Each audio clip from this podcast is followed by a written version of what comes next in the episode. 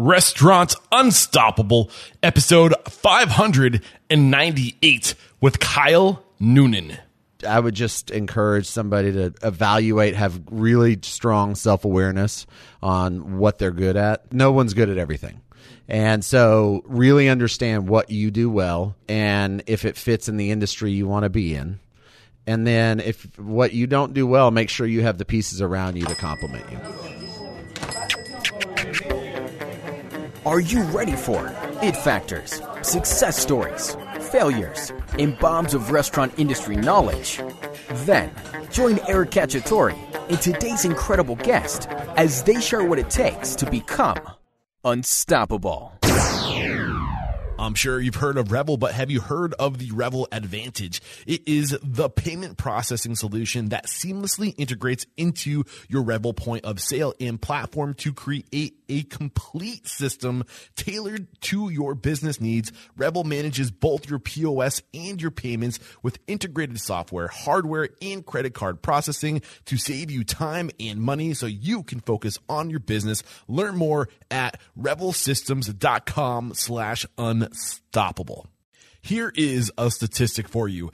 89% of all guests will research a restaurant online before dining out. So you've got to start thinking about how you can extend your in-house hospitality and attention to detail to the online world. Bento Box is a great place to start. They will develop a restaurant website that not only leaves lasting impressions with your guests, but also provides hospitality focused tools that are proven to drive revenue online and guests into your restaurant. Sign up today at Get bento.com slash unstoppable and save up to $1,500 on initial setup for your new restaurant website. Get on it.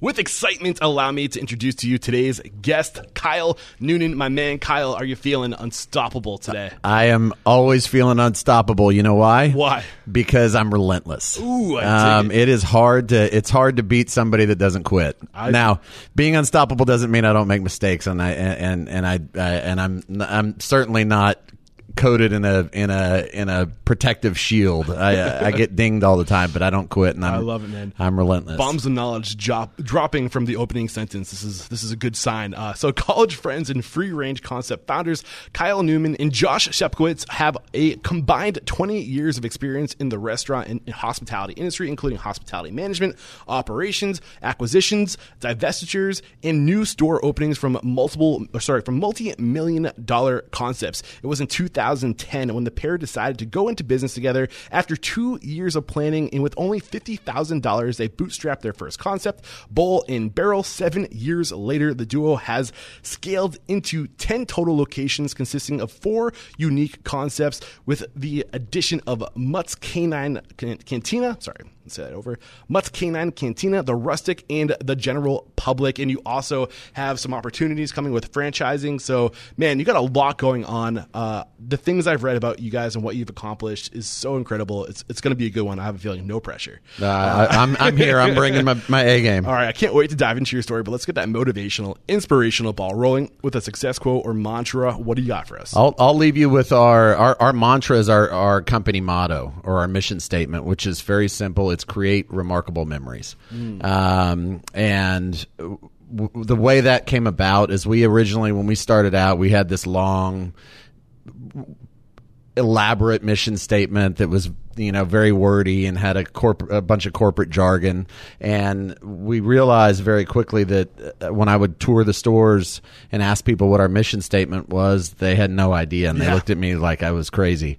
And so I, I realized how could we be a, a cohesive unit and have a shared goal? If we didn't have a mission statement we could all get behind and, and know by heart. So we started this process of boiling down the mission statement and and and we went from a paragraph to a couple of sentences and we reduced it down even more to a to a, a long sentence. And and we kept going and kept pushing and we we stopped to finally say what are we really trying to accomplish here? And it boiled down to we wanted to create remarkable memories for our guests. But we originally had uh, when we our, our second to last iteration of our mission statement ended with for our guests and we we actually felt like we could go further and, and reduce it down even more and, and eliminate just eliminate the for our guest part. And simply our mission statement became became to create remarkable memories because we wanted to create remarkable memories not only for our guests but for our team members for our vendors for our community. Um, and so everything that we do when we're in a meeting, when we're interacting with the guests, when we're hiring, when we're interviewing, when we're training, we're really trying to do something special so that you know we, we create a remarkable memory for that for that individual. Um, and and the the word remarkable is important too um, because the the the dictionary defines it as worth making a remark about. Mm. And so we wanted it to not only be a good experience and a good memory, but also something that you would go and tell somebody how great of a memory we it was. Have just barely gotten into this interview, and you're already sharing really great advice. And the big thing things I took from that, obviously, uh, just make it short and sweet because that's what's sticky. If you make it too wordy, if you try to get everything in there, you're not totally. going to be remembered. 100%. So really distill it down to what's most important, what the true like if you can find the words that describe you the best and put those few words in there, that's the best approach. Yeah, wholeheartedly, and you know, it, it, it part of it is is you you think that you sound smarter by using a lot of big words and fancy jargon, and you really just end up losing your audience. Um, you know, love him or hate him. I think that was one of the the successes that Donald Trump has had. Mm-hmm. Um, not to get into a political conversation, but it's you know it's been widely studied. His his use of language is very simple, mm. um, and and you know it's easy to follow. Um, and so we, we do try and boil things down to, to the to the purest state um, and not try and get too fancy because it, it, it is uh, it's very easy to get fancy. Yeah, and the other thing I, I liked about that opening tear you just went on uh, was the idea of. Uh, making it about memories, being re- mm-hmm. rememberable, being remarkable. And when I started doing my research on you guys, it was really clear that that I mean, well, honestly, my first impression was like these guys are all about the experience, but then I got to reading a little bit more, and you're actually really a chef and food focus first, which I found surprising. So you're like really like the whole well-rounded package. We'll get into that later. Yeah, but let's let's dive. Let's let's go back to when you got into this industry. Yes, when did you know you were going to make this your life? Well, so I got into the industry because I uh, I got into it for girls. Um, I, I, was in college. I was waiting tables in college for beer money so I could take girls out on dates because I realized that you needed some money to get dates. Yeah, they're expensive. And uh, yeah, so I, I, started waiting tables in college, and um, that my side hustle quickly kind of became my career uh, when the the general manager at the store that I was at uh, asked me to go into management. And I kind of said, well, I guess it's got to be better than you know, waiting tables. And I quickly realized that uh, management was a lot harder than it looked. Uh, but I also found that there was a, quite a bit of passion there that I really enjoyed the leadership component. Um, I enjoyed the problem solving component. And um, I, that was with a company called Pappas Restaurants. And um, I was with them for 13 years. So I was with them for quite, quite some time. I've cut my teeth, teeth with that organization, and they've clearly one of the industry gold standards. So you went to Southern Methodist University. I did, right uh, here what, in Dallas. What were you studying there? I was an art. I was an art major. I was a painting and sculpting major. Okay. So I, I, you know, that was part of the other thing is I realized uh, when it came time to graduate that the idea of being a starving artist was not that appealing. Um, and so I, I was like, well, damn, I have to go find something else that I had, you know, I've got to go find a, a, a, real career, so to speak. And I felt like, oh, I'll just, I'll, you know, I'll, I'll, be a restaurant manager in the meantime till I figure out my quote unquote real job. Yeah, um, I know your business partner Josh was studying finance. Yes, but I was really, and that's kind of the role, the lane he stayed in, like the the money's 100%. numbers, uh, properties, things of that nature. He's the smart one. There's well, no doubt there's about different it. types of intelligence, uh, but you clearly have an eye for detail. It happened just now when we were getting ready for this interview. We were thinking about every little detail that was going to be in the photo, right? And, yeah, but like it, it, you can see it's well. That's mainly because I don't make a photo look good on my own, so I need the surroundings. To, that's what to I be was attractive. uh, but you know, let, it's the little details, and uh, you know, it's those little things. And it, it shows in your in your. I hate the word concept. So in your restaurants, it, there's amazing detail all over the place, and, and I was curious if your college, your your, your previous life, kind of had an influence on the, the the success of your concepts. Totally. Well, I mean, so my partner and I are very right right brain, left brain. You know, he was the finance major, I was the art major. Um, so our, our skill sets really matched well. Yeah. Um, which is one of the key tenets of our success, without question, um, because we, you know, kind of complete each other. Not to get to Jerry Maguire, but I can't wait to get into that, but I'm going to tap the brakes there because I want to bring it back to uh, your your come up uh, working at Papa's. Uh, is that what they go by, Papa's? Am I, am Yeah, abbreviating Pap- it? Pappas. Thank you for correcting me. Um, great restaurant group, amazing Yes. things. They're based out of Houston. they're based in Houston. Yes. So, what was it like being a part of this team? Who were your key mentors? How did they really influence you? Because I know it wasn't your first job in hospitality. You were waiting tables in Dallas, and then you went over there. So, what was the difference? What Well, the- that actually was my first job. So I started waiting tables with them. Oh, they have a and location in Dallas? They do. They have. There's a hundred. Well, when I left, there was 109 locations. They have 'em even more now. But um, no, that was that's been my life. That was my life for 13 years.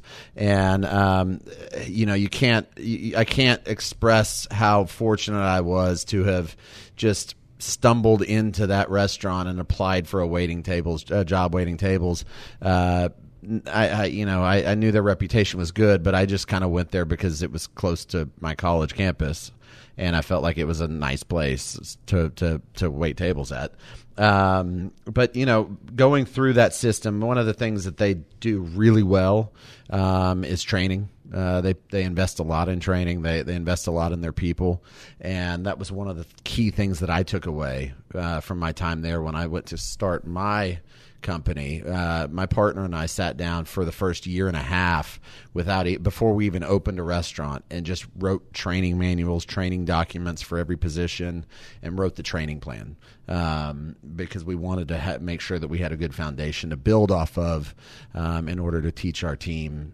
so sh- how to execute. Try to get into a little bit of detail. Obviously, we can't get into a lot Sure. of detail, but Oh, I can get in the I can yeah, get in the weeds if you want. framework though. Like paint that picture of what good training looks like. Sure. Well, I mean, I think with for for any industry, but ours in particular, um, it, requires a lot of information being passed down. But but even more so, and this is the thing that's often overlooked or passed up or forgotten about, is the follow up piece. Um, so not just here. Here's how many ounces of you know steak are in this whatever dish, but then going back and, and, and following up and and not only uh, making sure that, that that individual has retained the information, but also understanding probably more importantly why it's that way. Um, because the philosophy of not just teaching somebody what but why It's sticky. uh, yeah, it, it, it, it that's that's when you start to really actually uh, believe it, understand it, have a grasp of, uh, uh, of, of the information. So um, not only was the was the training program very thorough um, and very thoughtful, but there was a ton of follow up throughout. Um, you know, I, I believe it's been you know a number of years now, but I believe the training program for a waiter, for example, is is two and a half three weeks. Wow. So I mean, what what gates are they bringing their new hires through? Like day one, day two, day three. Like how do you can you? Ref- Yeah, yeah. So, well, I, I can't recall specifics because it's been so long, but I can tell you how we do it. okay. Um, so a, a new server uh, starts with us. They're gonna. The, one of the key components is we want to make sure that that a server not only understands their job, but every job, but the job of everybody that they interact with. The big picture. The big picture, exactly, and and understand how all the pieces come together. So there is a shift where you're where you're working the host stand, and you get to learn the host stand a little bit and understand how that works. There's a shift where you're bussing tables, and and you get to appreciate and and and understand that position. There's a there's a shift where you uh, work service bar um, not making drinks, but but expediting drinks at service bar, so you can learn the drinks, and um, and then there's a shift where you uh, there's actually two shifts where you work in the kitchen, um, and you actually work with the food, and you work with the cooks um, and and the prep crew, so that you can understand the food. So you do all of that before you even see your first guest That's at a beautiful. table, and then you you, you follow uh, uh, uh, one of our certified trainers for a week uh, waiting tables after that. So you kind of go through a week long intensive deep dive of, uh, of of the broad picture, and then you go and actually start getting in front of guests and interacting with guests as a server. Yeah, and what I love about that, it kind of ties back into the why. It's like the unspoken why, but when you understand, it's like an, a car engine, right? Mm-hmm. Every piece of a car engine has a, a a responsibility, but by itself, it doesn't do jack. Sure. But when you bring all those pieces together and you understand every element of the engine, you understand a why. This is why I need to put it this way. This is why we need to make sure we communicate that to the kitchen. This is why I need to pay attention to what the, the host is telling me in this situation because it all is connected in whatever way. 100%. Uh, what about like on day one when they first come in? Like, what are you focused on on like the initial day of training? Well, so the really the the thing that we're focusing on more than anything, more than even knowledge, uh, you know, and, and building on the knowledge and the the blocking and tackling, so to speak, is the hospitality piece. And so that's why day one is the host stand, uh, because day one your job is to just greet guests. Um, Tell them thank you for yeah. coming. You know all of those things uh, that that that make people feel warm and fuzzy inside. Um, so we do that, and we're evaluating their uh, their aptitude and really their, their how natural they are at doing it. Because you can pretty you can see pretty quick if somebody's a little bit uncomfortable Yeah. being hospitable, quote, Yep. quote unquote. It's a nat- it's a thing that kind of comes naturally. Some Um, yeah. people just they got it. Other people they can get it, but you got to like Sure. draw it out of them a little Sure. bit. Um, the other thing I think is great about starting on the host stand is you get to see everything. You do. You it's do. a great place because you're in. uh, uh, Just a great place to start. Uh, but what I was kind of curious about was uh, more on like the the sit down paperwork side of things, not necessarily like the signing of the, of the documents, but more on the cultural side. How are you Sure. training the culture, and, and when does that happen? Sure. So, so we do have before training, before official training even starts, this host stand shift. There's a full day of, of what we call orientation, and that is learning the history of the organization, understanding what we're about, um, understanding what we what we believe in and, and why, um, learning our mission statement, and getting to meet some team members, so that you really start to feel the the the the soft skill kind of parts of the restaurant before you even start worrying about the the the, the technical components. You make sure everybody's aligned. We're all here for the same. Exactly. Uh, okay, so thank you for getting into detail on that. I appreciate going into that rabbit hole. Um, one last thing I'm kind of curious about, if you could go a little bit deeper, uh, is the recurrent training, the the continuous training thereafter. What hard th- things have you put in place to make sure that that happens, or how do you go about continual continually training your people? Sure. So we do 30, 60, 90 day reviews and then and then after that we do six, every 6 months.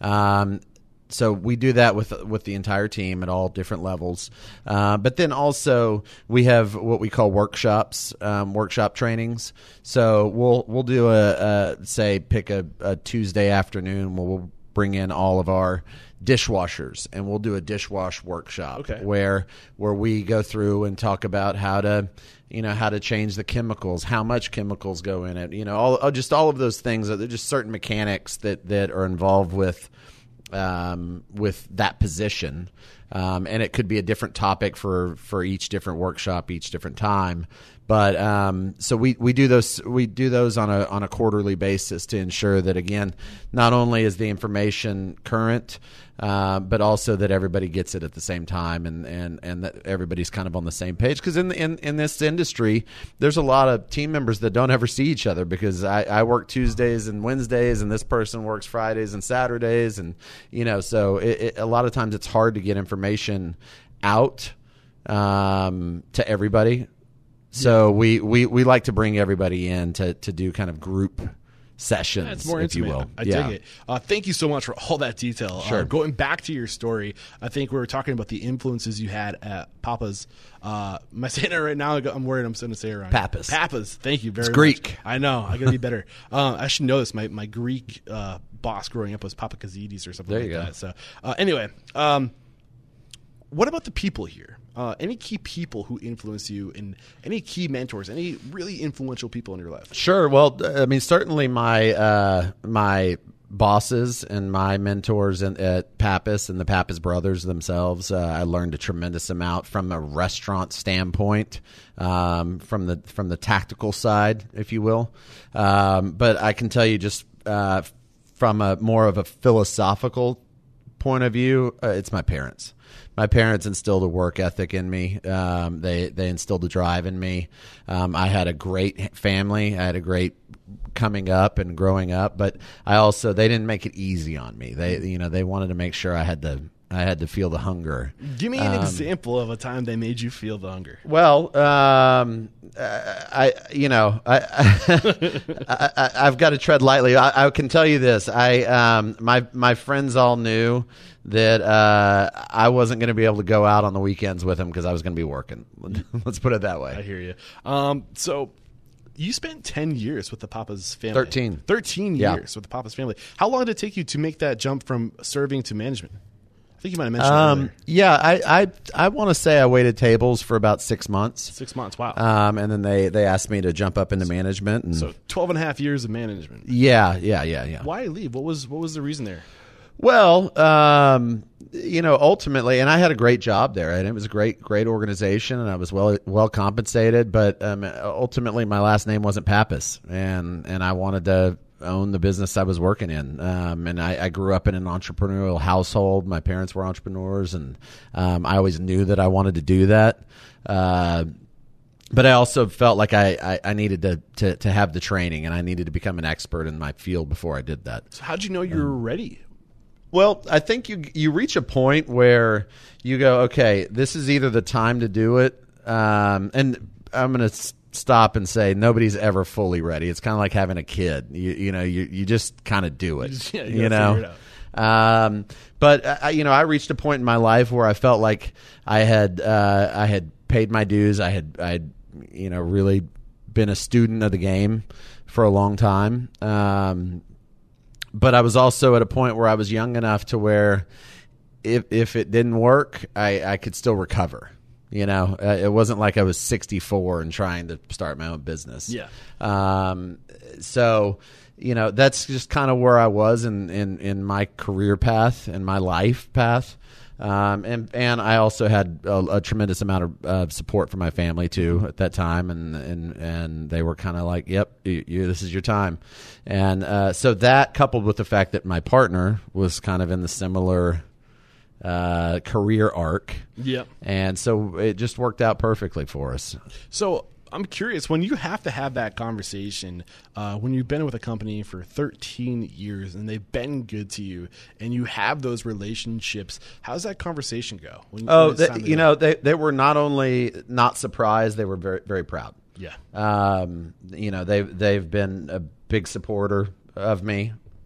Uh, they've been a big supporter of me and I uh, I can just tell you that that when I had that conversation was a very positive conversation. They were, you know, I guess sad to see me go, but also happy for me at the but, same you know, time. I think that's also a testament of a great restaurant totally. group because that's your goal that's yeah. your goal to push people out of your industry the right way because you've done so much to serve them that they have Absolutely. grown out of your business and that you are holding them back by keeping them there. sure. Know? And like if you have people going out of your business in that way, you're doing something right. And I'm sure that, you know it is like a it's a it's a badge of honor to be able to to uh, equip somebody with the skills and assets they'll need to make it in this world. Absolutely. It's like you see in coaching in football and you know you see the great coaches have a have a have a tremendous coaching lineage of a bunch of other coaches yeah, that have that look at the Patriots you know, right now. Exactly. I think one of the reasons why we're not as good as we used to. I'm from New England. I say we. Yeah. Sorry. Uh, is be like we every team we play, their head coach used to work used for to the freaking Patriots, so yeah. they know everything about our team. Yeah, hundred uh, percent. So I think it's a mark of a good leader. Uh, just in general, um, I, I, know it was said uh, A's hire A's and B's hire C's. Um, I, I, believe that firmly. You know, and a, a, truly great leader wants to develop people and wants to develop superstars, even if it means those superstars leave, mm-hmm. and even if it means those superstars leave and are competing against them. Yeah, you know. Any other story during the come up eh, before? Uh, coming back together with your partner that's worth bringing to the surface as a good lesson that we can benefit from? Sure yeah you know i, I would just say um, if you if you were at a point in your in your career where you're thinking about is this is this a my is this my time to to uh, take the leap of faith? I would i would just encourage somebody to to evaluate have really strong self-awareness on what they're good at. Um, you know, not everybody's, uh, no one's good at everything, and so so really understand what you do well, if and if it fits in the industry you want to be in. And then, if what you don't do well, make sure you have the pieces around you to complement you. Yeah, and I hear a lot of people sometimes say work on your weaknesses and be well rounded. I, think, I don't buy that. I think maybe once upon a time in a less competitive world, uh, but in, to, in today's world where you it's especially in the restaurant industry the how many restaurants are opening today to be competitive you got to do one thing really well and use that one thing that you do well to attract onto yourself the people that are good where you're weak Sure. yeah and that's Yeah. exactly what i'm hearing Yeah, I'm not. I'm not a buyer and work on your weakness. I think it's a waste of time. Frankly, I think you spend a lot of a lot of energy and brain power getting you know two percent better at something you're weak versus just going all in on what you're good at and building around that. You know, it's like the uh, I'm a huge Notre Dame football fan, um, and we all know the the the story of Rudy. You know, and he, uh, I, I, th- I think as as poignant as that movie is, I think it's a scam too, because this guy worked as hard as he could and gave it all so that he could go in for one game on one play. higher and- aspirations You know what I mean? It just kind of was a lot of energy Yeah. to to do something in a game that really didn't matter. Yeah, I hear. Um, and if he had dedicated that energy and that effort into something that he was actually good at, Yeah. he might be curing cancer Yeah. now or something. You just never know. Yeah, you hear it all the time. There's different ways of staying, saying it. Stay in your lane, Sure. places and places. Yeah, Uh, and, and, you know, it, it's a real thing. Know what you're good at, and lean into your strengths, and surround yourself with people who are strong where you're weak. Uh, awesome stuff. So. Let's bring it to 2010. But first, let's take a quick break to thank our sponsors. We'll be right back. So, Revel Systems is a complete POS built to help grow your expanding business. I stand by Revel, and I can tell you why it's so great, but I'd rather get my man Colton Schultz, who's with Grain Junction Subs in the Craft Cave, to tell you why he loves Revel. We have been working with Revel for several years, who has partnered with us to streamline our operations. We have implemented delivery management, employee management, sales reporting, kitchen display screens, and so much more. We also utilize mobile order takers and kitchen display systems that are extremely customizable. Nice. So, if there's just one thing that you love the most about Revel Systems, what would it be? It's definitely their vast reporting abilities on the back end. We utilize a lot of the reports such as speed of service, taxes, sales reports, labor reports. It's all there to help you run your business. Beautiful. Guys, and if you're listening to this, Revel works with businesses that are looking to implement cutting edge technology that helps increase revenue, improve efficiencies, and enhance experience of their employees and their customers. To learn more, head over to revelsystems.com slash unstoppable. We're back. So bring us back to 2010, uh, where your life and Josh's life collide once again. Sure. Well, I think it's it's imperative to start before that. Uh, when we were in college, we uh, were best friends. We were roommates. We we've been best friends for the last twenty years now, um, and we always knew we wanted to do something together, but we didn't know what because we felt like we worked together well and our skill sets matched perfectly. Um, and so it it came. Uh, it, fast forward to 2010. Josh called me one day and goes, "Hey, let's go bowling." And I said, okay, I sure I haven't been bowling since I was ten. You know, I, I where do we go? And he goes, I don't know. And so we started looking, and and uh, we realized there was no bowling alleys anywhere close to where we lived, and we live in the urban center of Dallas. Um, and there was no bowling alleys. And that was our that was the moment that we started going, well, maybe there's maybe this is the thing that we can do. Um, and so we we uh, we hired a consulting firm uh, that knew bowling, that knew the industry, and helped us learn the industry and helped us uh, gather information about the marketplace. And um, that, coupled with a parallel path of seeing what was happening with the internet and and how the internet was really having a disproportionate impact uh, to negatively to the retail spaces um, we thought, okay, there's going to be a void here in in brick and mortar retail shops uh, over the next couple of years that we might be able to come in and, and, and infill that void and be a be an asset if we if we start this idea of experiential dining. Um, so not just a restaurant, but make it make it an experience that you have to get out of your house and go to. That you can't just pick up your phone and you know with a few clicks of a button order pizza or order tacos or whatever and have it favored to your house. So it's really interesting that you you point that out because I did notice with all of your concepts, there's something that's kind of like a trigger. Like I want to go bowling. Well, let's go to the best place and get great food too. But also, like I'm gonna go walk my dog.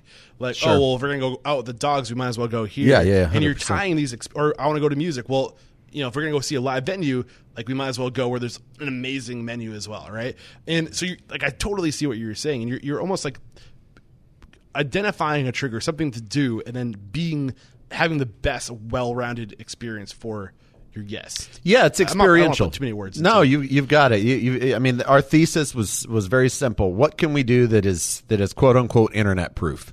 Um, and and it really came down to having this experiential uh, model that that was approached from a restaurateur standpoint. Um, and I think that that was one of the most important distinctions in in our uh, approach early on was let's let's build a restaurant and bar with bowling or a concert venue with or excuse me a restaurant and bar with a concert venue versus building a concert venue that serves food Yeah.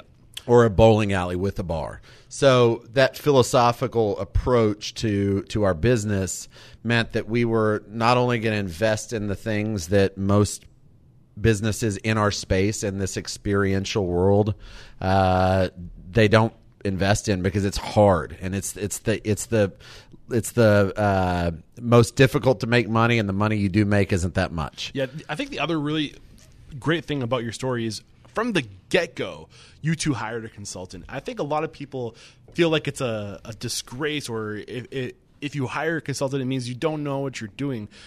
But why does it make sense to go to a consultant from day one? Well, it's again going back to what I said about having self awareness and having that understanding of what you do well and what you don't do well, and what you know and what you don't know, and just being this passive, you know, this this drive by opinion, you know, having this drive by opinion of, oh, I've been to a bowling alley once, so I know how bowling alleys work. Uh, You know, I just I see it all the time. I'm sure it's a mechanical nightmare. Well, you know, it's not even that. It's, it, I mean, that that to me is the easy part. It's it's the it's the how does the consumer respond to it? How, what are the business patterns? What who comes and when do they come and why do they come? You know, uh, it's understanding the consumerism uh, that to me is the is the I guess the the mythical. That's where the magic is. Human Um, behavior. yeah, yeah, and Human so nature, yeah. so uh, you know i think it goes back to that and and i knew that i knew restaurants and bars i didn't know bowling alleys so i wanted to learn it Yeah, the consumer behavior around Exactly. alleys. Awesome, uh, interesting stuff. So, um, when you guys, what was next? You got the consultant. You, you what was the next step? Once you kind of had an idea of what it was going to take. yeah so we we we had the consultant um, that took a couple of months and we um, we started on our business plan immediately after we got the report back and, and digested it and understood that we we felt like we have something here. Um, we started a business plan that that was really twofold. It was one kind of a broad level business plan of this whole idea of of being an experiential place. Um, and then additionally, uh, we started with the, the the specific business plan for Bowl and Barrel, um, and that took a year. That took a year. Um, our first business plan was, I think, it was 192 pages. Wow. it was massive. Um, it was too much, frankly. But you know, it was our first go, and we wanted to make sure we were as thorough as possible. Um, so it was him and I working in my home office for for almost a year, um, and then once we had the business plan, then we felt like okay, now it's time to go start simultaneously uh, finding the property and um, and raising the money. Okay, so did you guys have fifty thousand dollars of your own, or is that what you raised? No, that was that was our that was what we scraped together on our own. Um, What advice do you have for for getting that initial capital? to? Save, save, save. Work hard and save. I mean, it's not that hard to, to raise fifty thousand dollars between two people over the course of a year, year and a half, if you're if you're smart and if you're willing to not you know buy the new shirts or buy you know go on vacation and do that. You know, you can you can save. You can do mm-hmm. it, and you can go you know sell your car if you have to. What adjustments did you make in your life to be able to put away whatever amount you were putting away? Well, I just I I did a deep evaluation of what I needed and what I wanted, and and the things that I wanted just waited, Mm-hmm. and the things that I needed, I uh, you know obviously you got to have a house over your head, and you, you got to have food for your kids or what or whatnot. Yeah. So, um, but it's funny when you really look at your life and what you spend.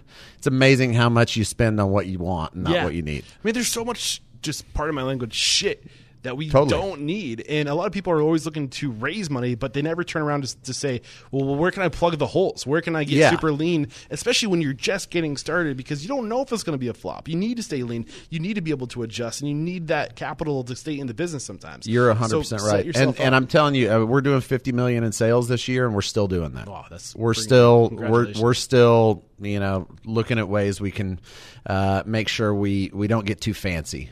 You know, As soon as you get out of control, it's kind of Yeah, a repeat yeah. effect after that. Yeah. Finding a location is Yeah. what the, I wanted to talk about next because I think you guys had kind of a really good situation kind of that leaned in your favor when trying to, to lock down a location, yeah? well, yes, it was a couple things. One, the the real estate market was still kind of you know Yeah, 2010, 2011. was still kind of wonky. Um, so there was some there was some holes in the marketplace. That's the good thing. The bad thing is nobody had any money. So and everybody was really was really anybody with cash was holding cash. Um, and so you know timing of the marketplace. I think I think ultimately if your idea is good and and you've got the the right people around it to to, to execute, um, you're going to find a way um, and and really, uh, I think that's just as simple as as it can be. Whether the market's great or not, if if your idea is good and you have the right talent, you'll you'll make it happen. And that, that's another variable. When you're going to investors, you, there's you, right, Mm-hmm. with 10 years, 13 years uh, of working in one of the best restaurant groups, climbing Sure. the ladder, being in management there. And then there's your business partner who's Wall Street, uh, financial, Sure. uh, real estate, all these things. So when people are looking at the two of you, you picked up on the fact that you two complement each other well. But anybody who knows business is going, all right, this these are assets. These are Yeah, people. I mean that was part of our story. I mean that was that was part of our business plan. That was part of our sales pitch to landlords, to to investors. Was because that's all we had, right? We didn't have a proof of concept at that point. We just had we had our credentials that we could hang our hats on, and that was it. And they and and then we told a story about why we felt like the the business idea and the business model was a strong one. Um, Did I read someplace that the the place the the building that you guys got with somebody some other company was looking or in the process of opening and they fell through and you kind of came in and swooped. Um, that was that was at one of our locations. Okay. Our our original location was actually designated to be a retail space. Okay. and um, and with the economy turning at that time, coupled with the fact that uh, Amazon and and and all these online pr- powerhouses were starting to burgeon um, that retail space, they were having trouble with it. So we were able to go in and say, "Hey, we've got a use for fifteen thousand square feet. If you're interested." A, a what for a use? a, a use. We've Oh, got use, we've okay. we've got we've got something that you can put in this fifteen thousand square foot empty shell, and um and then that's where the that's where the story began, so to speak. Fifty thousand dollars. I feel like that is like you must have spent every last penny to to build out a bowling alley in a bar. And Oh no, we we we didn't build the bowling alley for fifty thousand dollars. That was just what got us to that point. oh, okay, I got you, got you. Um, we had to go raise the funds. So, so our our initial our initial bowling alley, I believe, was three point six million bucks. yeah, okay. I'm gonna say how, did Um, they pull out? So that was just your hey, we got skin in the game. We're serious. Correct. Gotcha. Gotcha. Correct. That makes complete Yeah. sense. All right. Um, what was it like? Well, I mean, tell, any other? Well, before we talk about actually opening and, and, and executing, what about the, the the the process of opening? Any other big lessons? Any mistakes you guys made early on that you can share with myself and my and my listeners to help us? Yeah, I think I, th- I think um, the old adage it, it takes twice as long and it's going to be twice as much is certainly true. We found that out. We still find that out. I mean, we've just built our tenth restaurant, and and it's always, every time we start out, we think, oh, we're going to get it. You know, we're going to do it faster and we're going to do it cheaper. You never do. Um, so I think that just having that awareness and and making sure that you are um, that you are reasonable and realistic about your plans on opening. Um, I think that's one of the biggest things that people just don't have the runway. They don't have the they don't have the stamina to be able to complete a project. What kind of runaway do you think somebody should leave themselves? Well, it depends on what you're talking about. If you're talking about um, operating cash, we, we like to have six months of operating cash with zero revenue coming in um, as our cushion. Uh, but as far as building it out, um, you know, depends on the size of the project. But but I could I could reasonably tell somebody to, to budget 20% more than what they think that's going to be. Yeah. Uh, so okay, you guys open. Uh, how's what are the first couple of weeks like? So it was from day one. It was uh, it was like drinking out of a fire hose for us. I mean, we we had fifteen hundred people on our grand opening, um, and this goes back to kind of the the hustle and the bootstrap. We didn't have a PR firm at that time because we couldn't afford it. So I was our PR firm, and I went out and got the email addresses of all the local food writers and and entertainment writers in the in, in the DFW uh, uh, area, and I emailed them as a you know as a PR person. Um, hey, come to this brand new cool. No, no, I no, I I didn't, but nobody knew who I was at the time. That's a good point. You know, I mean, I they got an email from Kyle. They didn't know who the, who the hell I was. Um, and so I sent an email out to probably about 75, 80 people. And, uh, I mean, just from day one, it was there was fifteen hundred people on our grand opening party. Wow. um, which is which is massive, What's right? the email say? Like, if somebody wants to take this approach, like, how do you start? so again, uh, going back to the knowing what you know and knowing what you do, I knew I didn't know anything about PR, so I went to uh, Amazon and bought several PR books and go. just and and power read. I read I read about a book and a half a, a week awesome. right now, um, and so I just read several books about public relations and how to write a press release and how you know so I educated myself. Can you remember the titles of those books by any chance? Um, I don't. It's been years. It's been a couple years, but I mean, a quick Google search, you can find Gotcha. you can find all you need. Um, but you know, it, it was fascinating because I I realized wh- one of the things I realized, and it goes back to what we were talking about the mission statement. Um, with a press release, the the most important thing is is does it is it short and sweet and to the point. Mm-hmm. You know, if you have this long winded press release, these these writers get press releases all day long, every day. Yeah. So they're just not going to read through 10 pages of, of information. They Yeah. want a quick, punchy little press release. And um, and it worked. And so I, I crafted this this press release, sent it out.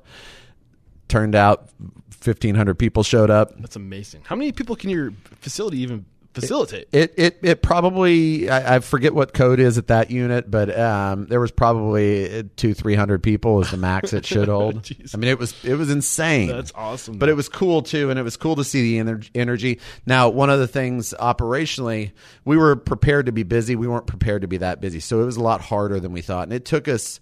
You know, I, I will say this: we we did a little bit of damage to ourselves early on, the first probably thirty days, because we just were not we, we were not as good as we needed to be, and so it took us probably about a year to to rebuild the trust in the community. Um, to become good again at what we did and make sure that we got people back in. Yeah. So you, you opened in December of 2012, and basically a year and a half later is when you opened your second concept. Uh, actually, less than that. So we opened three units in 11 months. Wait, you opened through. Three units in 11 months. So we opened. Oh wow, I didn't realize. We that. opened Bowl and Barrel in November, December. I think it was November 30th is the was the opening date of 2012, and then 2013 in July we opened Mutts, and then October we opened. Uh, I don't know why I was thinking December is at like the beginning of the year, Yeah. it's right next to January. But yeah, now it's completely making sense. Six. That's ridiculous. Um, so yeah, yeah. How did you pull that off? I mean, I can only imagine you got this this beast of a machine uh, that is. You said you had to regain the trust, so you had to be there. You had to fix things. You're pivoting. You're adapting. You're you're making it better as time goes on. How did you have the bandwidth to, to, to conceive and give birth to a whole new concept in that period of time? Well, I mean, obviously, it's it's goes without saying that you just work and you work hard, right? Um, and you don't sleep and you don't do anything else but work and you, and you grind. Um, so that's the obvious, and I think that goes without saying. But then also, you know, going back to the the the team and the bench strength, we were we were hiring and building and training a team to open three units in a year and we knew we were going to do that. So we already had the, the infrastructure in place to do that. Now it was a lot of plugging a dam You know, uh, there was tons of leaks in the dams, and we were just running around with our fingers, you know, trying to plug the holes. Um, but you you just make it happen. You Yeah. make it happen, and So you when you opened the first uh, location, uh, Bowl and Barrel number one, while that was going on, you already had two other concepts on the back burner ready to roll. Uh, so th- I have a feeling this is where Josh probably came in, and he was you're in the front of the house, the, the, or the, the front on the floor, training, Sure. developing systems, processes, Yes. procedures, culture, all that stuff. He's wheeling and dealing with trying to to work. Uh, yeah, he's and he- all this other- he's he's he's working the finances. He's working all the legal, um, Again. you know, permitting, all that stuff. just the power of partnerships. Man. You It's can't be in two places at once. You can't. That's the power of being in two places Yes. at once, right? Yes. Uh, and I'm sure he came from Wall Street, so he probably had some connections. Was he? Did he have the right network to be able to pull this off? Is that did that play into it? Um, yeah, I think so to a certain degree, but a lot of it is just you just go out and make it happen. Hmm. You know, it's amazing what you do and what you can accomplish when you just go. I have no other option but to make it happen. You know, because failure is just not going to happen for me. So- so you just go out and you, you find a way. So if there's anybody that's listening to this who is as ambitious as you, trying to open multiple concepts, first time restaurateurs in a year, what advice do you have to that person to keep it organized, to, to move forward, to make progress? Well, I think it's the same. So, you know, and I learned this from from Pappas. Um, a, a 200 seat restaurant is about as difficult to open as a 2,000 seat restaurant. Um, it's about the same amount Same of work. Same permits, same it's the same everything, yeah. stuff, right? So, so um, same thing with with opening. You know, the opening two units is not that different than opening three units. Um, it's just y- you know you just figure out a way and you have a good strategic plan Mm-hmm. to go make it happen and you make sure and fill in all the pieces with personnel um, and I know it's it sounds kind of obvious but it is it's, it's the way it is. There's no secret pill to it. I think the other variable too, being a, a vet of the industry for 13 years before opening your own place, working in that community, in that city, being in the same circles with other super passionate hospitality folks, you must have had. I'm, I'm, did you bring some people? Did you recruit a good? I did. I Yeah. did. We had a good team, but you know, again, I go back to whether I was opening one small 50 seat restaurant or whether I was doing three giant units, it would have been the same. It would have been the same same strategy. You have to have a good plan. You have to be good at what you do and be an expert in what you do, and then build a team around that. Yeah, but I'm assuming you must have been able to attract onto yourself some A players because of your, your network. Yeah, Mm-hmm. certainly A- and and vision right um you know that that's really cool what your you know what your background is or what your you know resume says but if you don't have a good vision moving forward you're not going to attract You're going to inspire people, You know, right? You're exactly. You're a new company with the, the right reputation. What kind of opportunity is going to Sure. be there, right? Sure. Uh, so we got to talk about your other concepts. Your second concept, uh, June 2013, Mutt's Canine and Cantina. Uh, what were you guys thinking here? What was the angle? Well, so going back to the philosophy of we wanted to make sure we were a restaurant and bar with something else, with some other unique aspect. Um, we also wanted to tap into things that people were passionate about. Um, people are passionate about their pets, and and um, we realized that there was, and we, we saw a woman struggling on a, on a patio with a dog. She tied it up to the chair, and the dog got spooked and ran off and pulled the chair.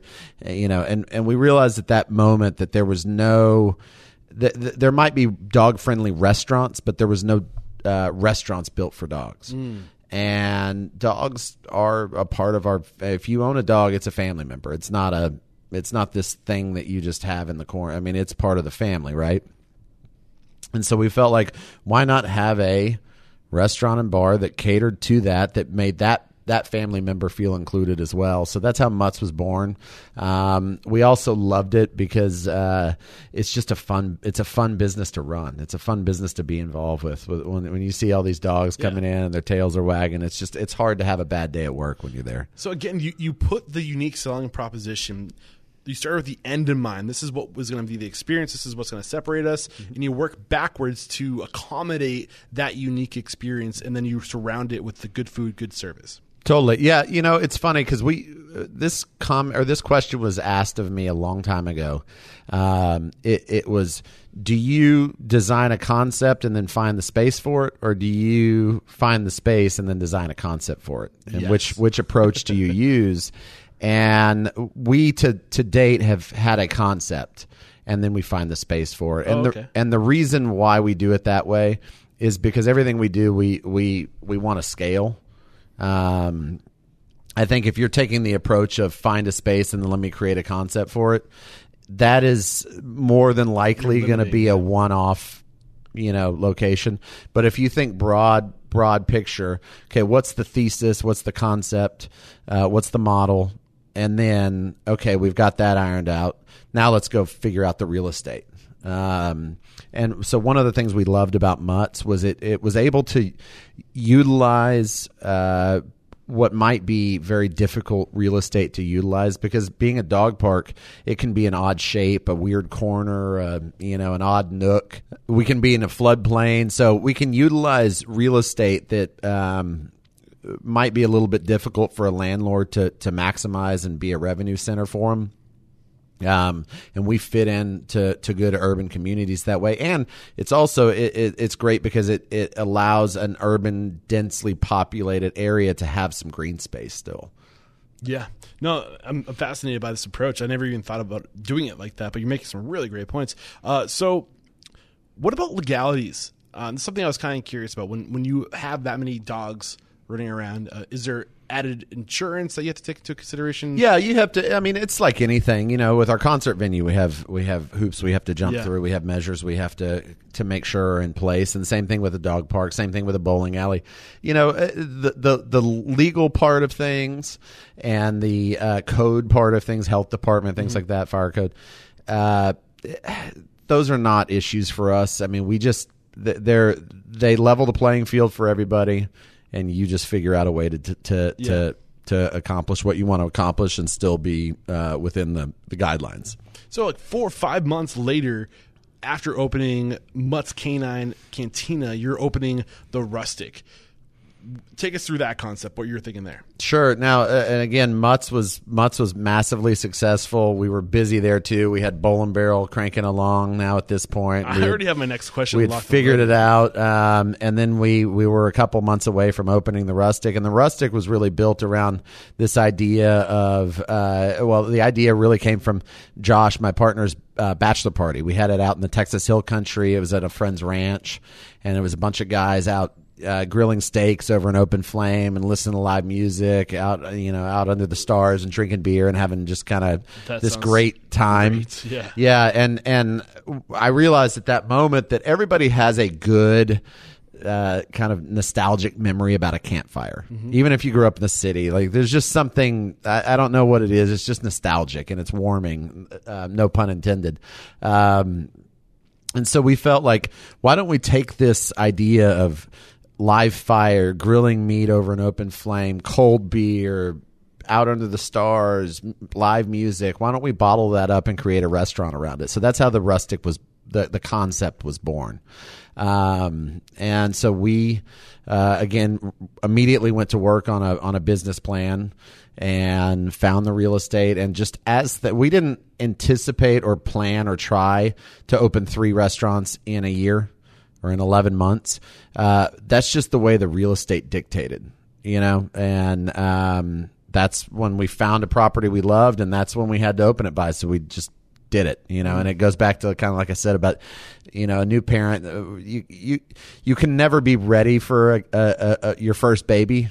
But when your first baby comes, you just figure it out, and Yeah. you just figure out how to change a diaper, or how Yeah. to how to b- bottle feed, or whatever. It kind of it reminds me of the advice we get a lot on this show is when you have somebody that walks in, through your doors who has an amazing resume, they have the charm, they have that ho- that hospitality bug, and you know Mm-hmm. they'd be a great employee, but you're not hiring. You hire them anyway. Yeah. you know, you just like you come across a great venue that has that's the right cost. You know it's going to be a moneymaker. Totally. You know you got the right people. You can scale into it. Like you make it happen. You just do it. Yeah. So so we we went out and we uh, when we opened Rustic in October. Uh, the Rustic opened to uh, we thought Bowl and Barrel was big at fifteen hundred people.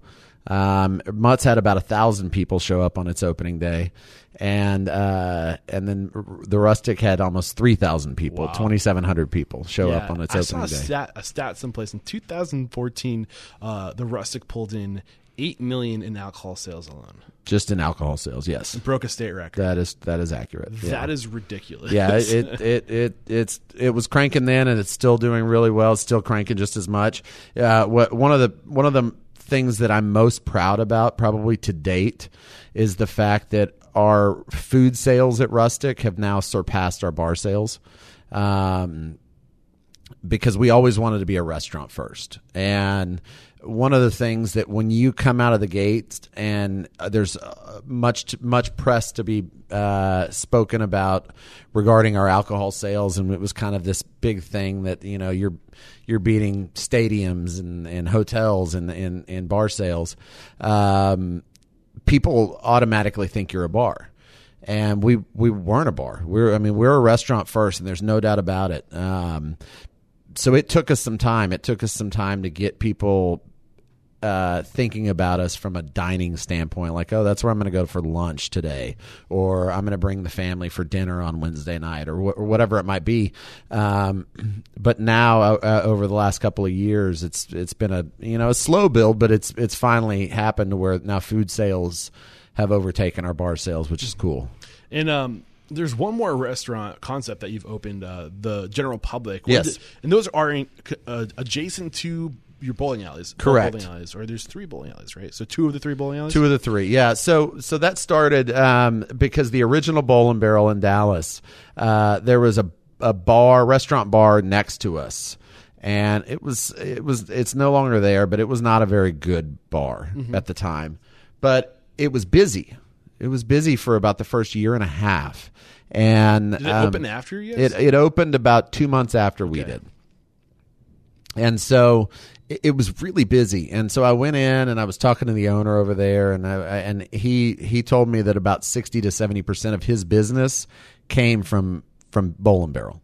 So in other words we were on a two hour wait for a bowling lane so people would put their name on the list at bowl and barrel then go next door get a drink or whatever hang out and then come back and bowl. Um, or they would hang out at Bowl and Barrel for a couple hours, bowl, do that, and then go have a nightcap next door. Um, and so we figured we might as well be our neighbor instead of feeding our neighbor. Yeah. And um, that's that's how the general public was born. So it's a it's a it's a it's it's a restaurant and bar all by itself, certainly.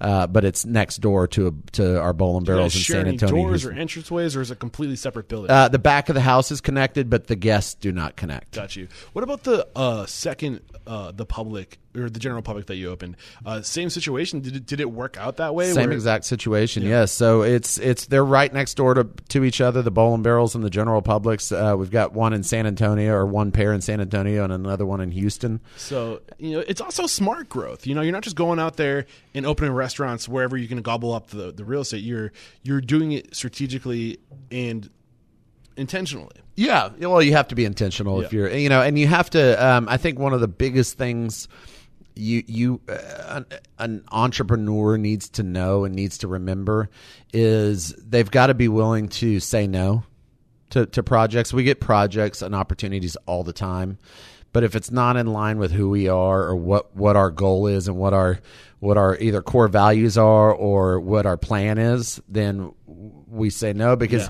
even if it's a good idea, it's just it's a distraction to what we're doing. Yeah, you know. this is actually hitting pretty close to home right now. Uh, when somebody does approach you, who you do respect and admire, and they do want to work on something with you, but you just don't have the, the bandwidth or you don't see it aligning, how do you come off not sounding like a complete asshole?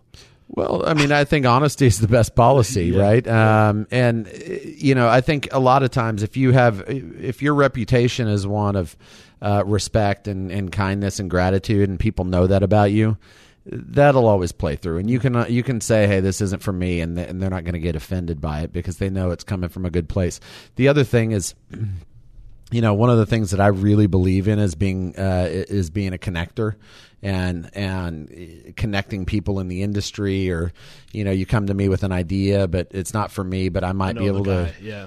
To pass you on and and and connect you with somebody else. And I, I just I think that's huge. Uh, not only does it does it benefit others, but um, I think it benefits you as well because Yeah. this whole philosophy of uh, if you help enough other people get what they want, you can have everything you want. Yes. And I think that that uh, it was that, that, mantra philosophy that made me start this podcast. Is it really? Yeah. Yep. Yeah. Absolutely. And that, that was kind of exactly what I was thinking. Like, I'm not in the place, I would love to work in the restaurant industry. I'm not in the place to open a restaurant, but I love serving people in the Yeah. restaurant industry. I love being in a supportive role. Why not just help people who are in the, Sure. the position by giving them a resource? it 100%. Yeah. I love that concept. Did I cut you short? I'm sorry. If I no, you really didn't. excited. No, no, no, no, no. totally.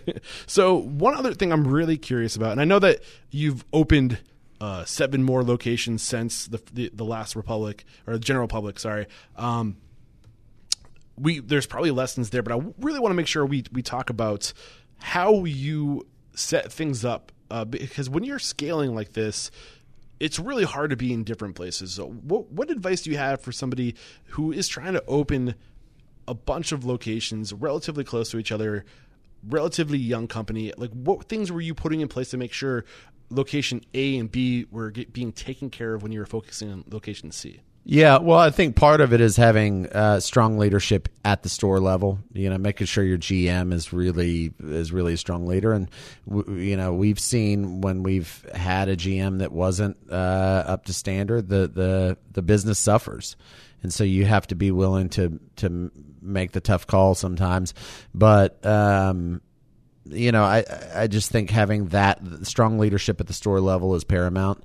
But again, going back to team, um, knowing what you're good at, you you focusing on that, and and we call them silos. Each you know each uh, silo in the restaurant industry that that is important, whether it's legal or financial or real estate or culinary or or beverage management or whatever it might be.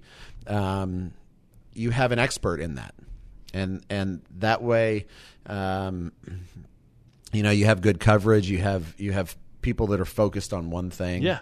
And uh, if you have somebody that's laser sharp focused on, say, uh, hospitality and the, and the guest service component of a restaurant, um, then you, you you know that that's taken care of across the board. How do you trust that they'll do what you want them to do?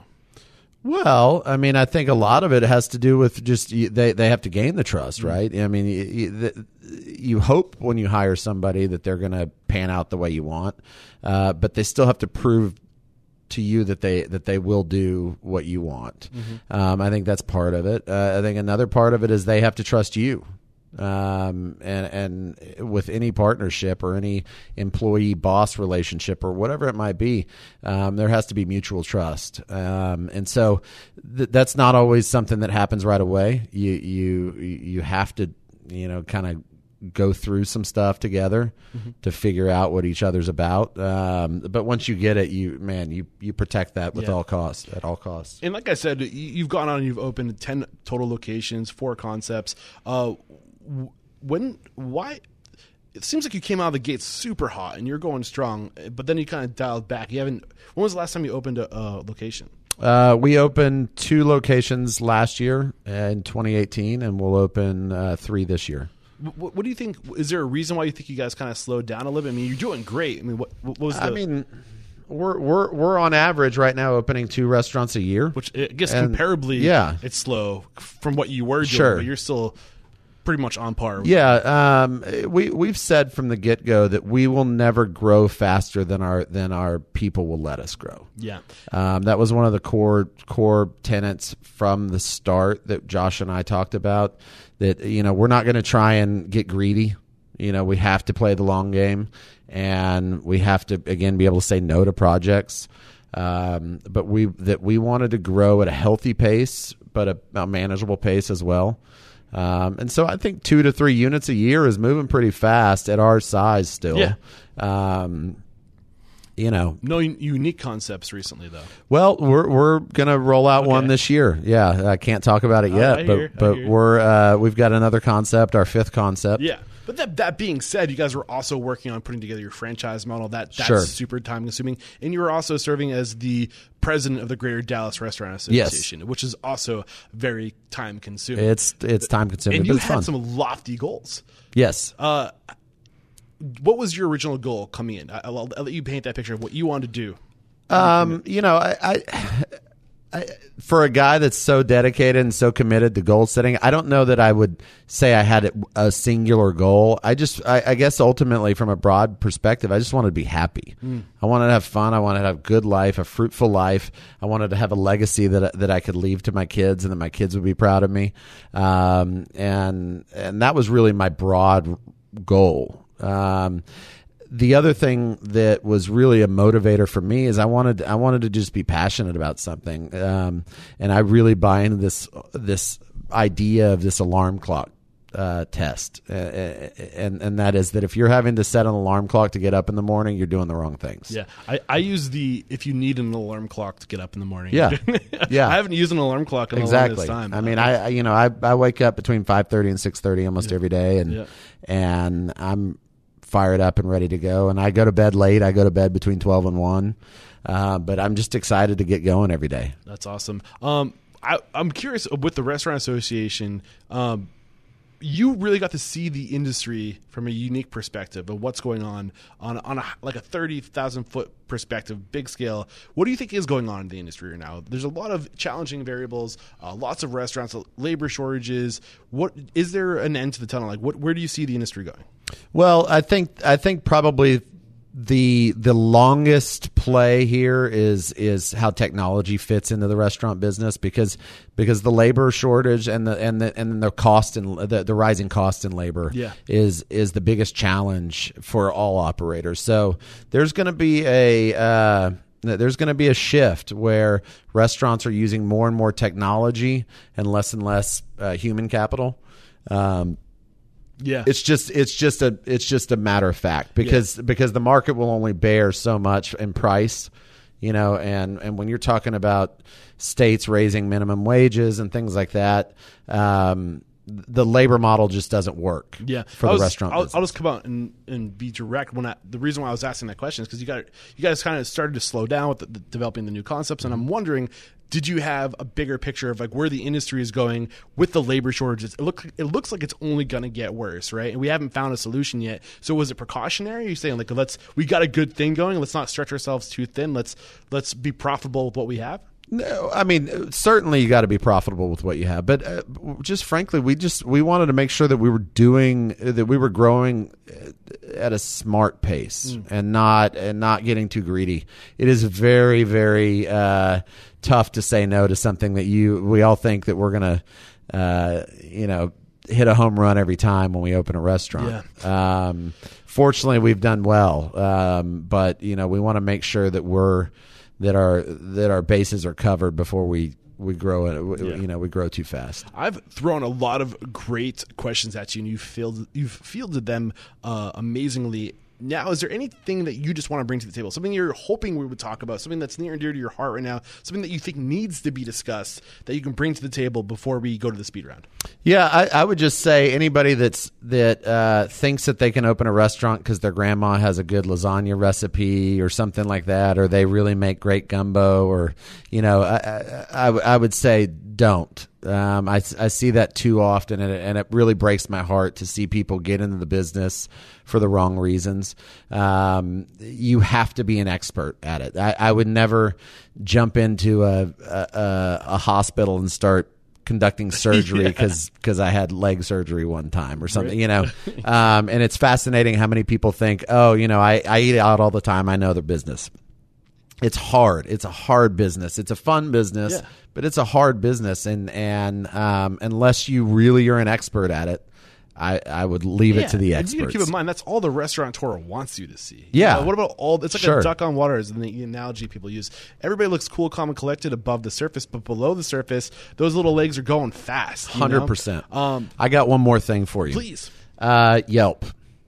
Yelp. Um, I think Yelp is great. We use it as a tool to get feedback, but I would say if you really want to give good feedback, give it directly in person to the business.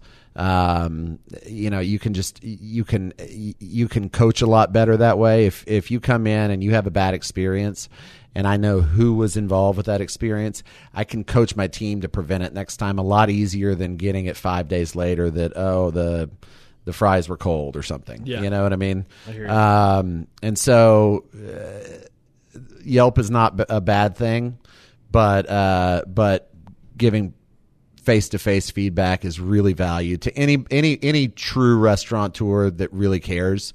Uh, welcomes feedback. I, I I hate to say I love getting negative feedback, but I do because it gives us a chance to work on our on, on what we're not doing well. Um, and I love it because that to me tells me a, a, one of our guests really really cares about us Yeah. and trying to make it better. Versus just I'm going to go hide behind my keyboard in my mom's basement and and and troll and troll. yeah. So Restaurant Unstoppable's mission statement is to inspire, empower, and transform the restaurant industry. So I want to start asking all my guests, how have you transformed in this 20 plus years of experience? Who are you today versus who you were when you got started? Well, I, I'm a lot more humble. There's there's nothing like like beating humility into you than than this restaurant than the restaurant industry because you know you just you, you realize that as good as you think you are, you're not that good. Yeah, absolutely. Awesome stuff. We're going to take a quick break to thank our sponsors and we'll bust out a quick speed round. So this probably does not come as a surprise to you, but as you can imagine, I look at a lot of restaurant websites because I'm constantly researching my next guest, successful restaurateurs, and you'd be surprised how many of those people have bento box websites. I mean, I almost know instantly when looking at these websites because they're always so stunning and they always check every box, everything that a good restaurant website should have these websites have them and it's because they're going to bento box to get the work done. And not only will bento box leave a lasting impression with your guests but bento box websites come with hospitality focused tools that are proven to drive revenue online. With bento box you can easily update menus promote events share press sell gift cards take catering orders and book private events directly from your website. Bento box puts you in control so you can focus on what matters most your restaurant. Bring your restaurant's hospitality online with bento box by signing up today at getbento.com slash unstoppable and save up to $1500 on initial setup for your new restaurant website We're back, and the first question I have for you is what is your it factor, a habit, a trait, a characteristic you believe most contributes to your success? Uh, I think it's that I think big. I'm not afraid to sh- to take moonshots. What is your biggest weakness? Uh, that I think big, and I'm not afraid to take moonshots. What is one question you ask or thing you look for during the interview process? Uh, it's really more of a specific thing. I'm looking for the for the hospitality, the the, the positive energy component. What is your biggest challenge today? Um, saying no, How are you handling that? saying no to projects. Uh, going back to our core our core statement and our plan. Uh, what is one code of conduct or core value, a belief or, behavior you teach your team? Uh, always treat others fir- with first, or take care of others first. What is one uncommon standard of service you teach your team? Something that's common within your four walls, but not common within the industry. It goes back to our mission statement to create remarkable memories. I love it. Uh, what is one book that's a must read to make us a better person or restaurant owner or operator? Uh, good to great. What's the biggest lesson you got from that book? Um, how to scale, how to how to how to do things the right way, be controlled and measured. Yeah, great book. Uh, what is one thing you feel restaurateurs don't do well enough or often enough? Uh, talk to their guests. What is one piece of technology you've adopted within your four walls that's had a huge influence on operations, uh, profitability, communication, anything along those lines? Uh, using schedule management software. What are you using? That, we're using hot schedules, and they do a great job helping us control labor and, and just make sure and communicate it with our staff well, really well. Beautiful. This is the last question. It's a doozy. That was a true speed round, by the way. Nice work. Uh, if you got the news, you'd be leaving this world tomorrow. All the memories of you, your work, and your restaurants would be lost with your departure. With your departure, with the exception of three pieces of advice, three pieces of wisdom you could leave behind for the good of humanity and for your legacy. What would those three truths be? Yeah, I would say it's it's first and foremost uh, treat others, uh, treat others well, uh, be kind, and be sincere. Kyle Noonan, you've crushed this interview, man. I've loved every second. It was a lot of fun. Uh, we we wrap up every. Was that was that your best guest? Where do I rank? Where do were- I rank? You were tied Top three. at the top. Yeah. All right, I'll take I it. cannot, it. I'm like a, a mother who's proud of her children. I can't pick one. There you go. They're all so good. Uh, we call out at the end of every episode. We call out a guest, somebody that you respect and admire in this industry, and you believe would make a great guest mentor. I think Tim Fox does a really good job. I think he's a really unique guy. Tim Fox, I'm coming after you. Look out and let the folks at home know if you want to come join your team or uh, follow you on social media. What's the best way to connect? Uh, connect with me at Kyle Noonan um, on Instagram, Facebook, Twitter, all the all the things. That's where I'm, that's where you can find me. And just stay tuned for the closing thoughts. I'll link to uh, all the products, tools recommended, books recommended, a summary of today's discussion, all in the show notes. Uh, just find out what episode number th- this is, and you can find all that stuff over there. Uh, and again, just Kyle Noonan, it can't say enough. Thank you so much for taking the time to, j- to share your story, your knowledge, your mentorship. There is no questioning you are unstoppable. This was a lot of fun. Cheers. Thank you. All right, there we go. Another episode in the archive here at Restaurant Unstoppable. I hope you all found value. Before I let you go, I have to remind you please sign up for the Restaurant Unstoppable email list. That is where you will never miss an episode and you get the behind the scenes of what's going on here, where I'm at, what's on my mind, and what the future of Restaurant Unstoppable looks like, and you can have an influence on that. Don't forget to connect on social media. That's slash Restaurant Unstoppable on Facebook and at Eric Cacciatore, E R I C C A C C I A T O R E on Instagram. But the most important thing you can do to support this mission of inspiring, empowering, and transforming our industry is by sharing this sucker with anybody and everybody you know who's aspiring to be great in the industry. All right, thank you so much for sticking around this long. Until next time, peace out.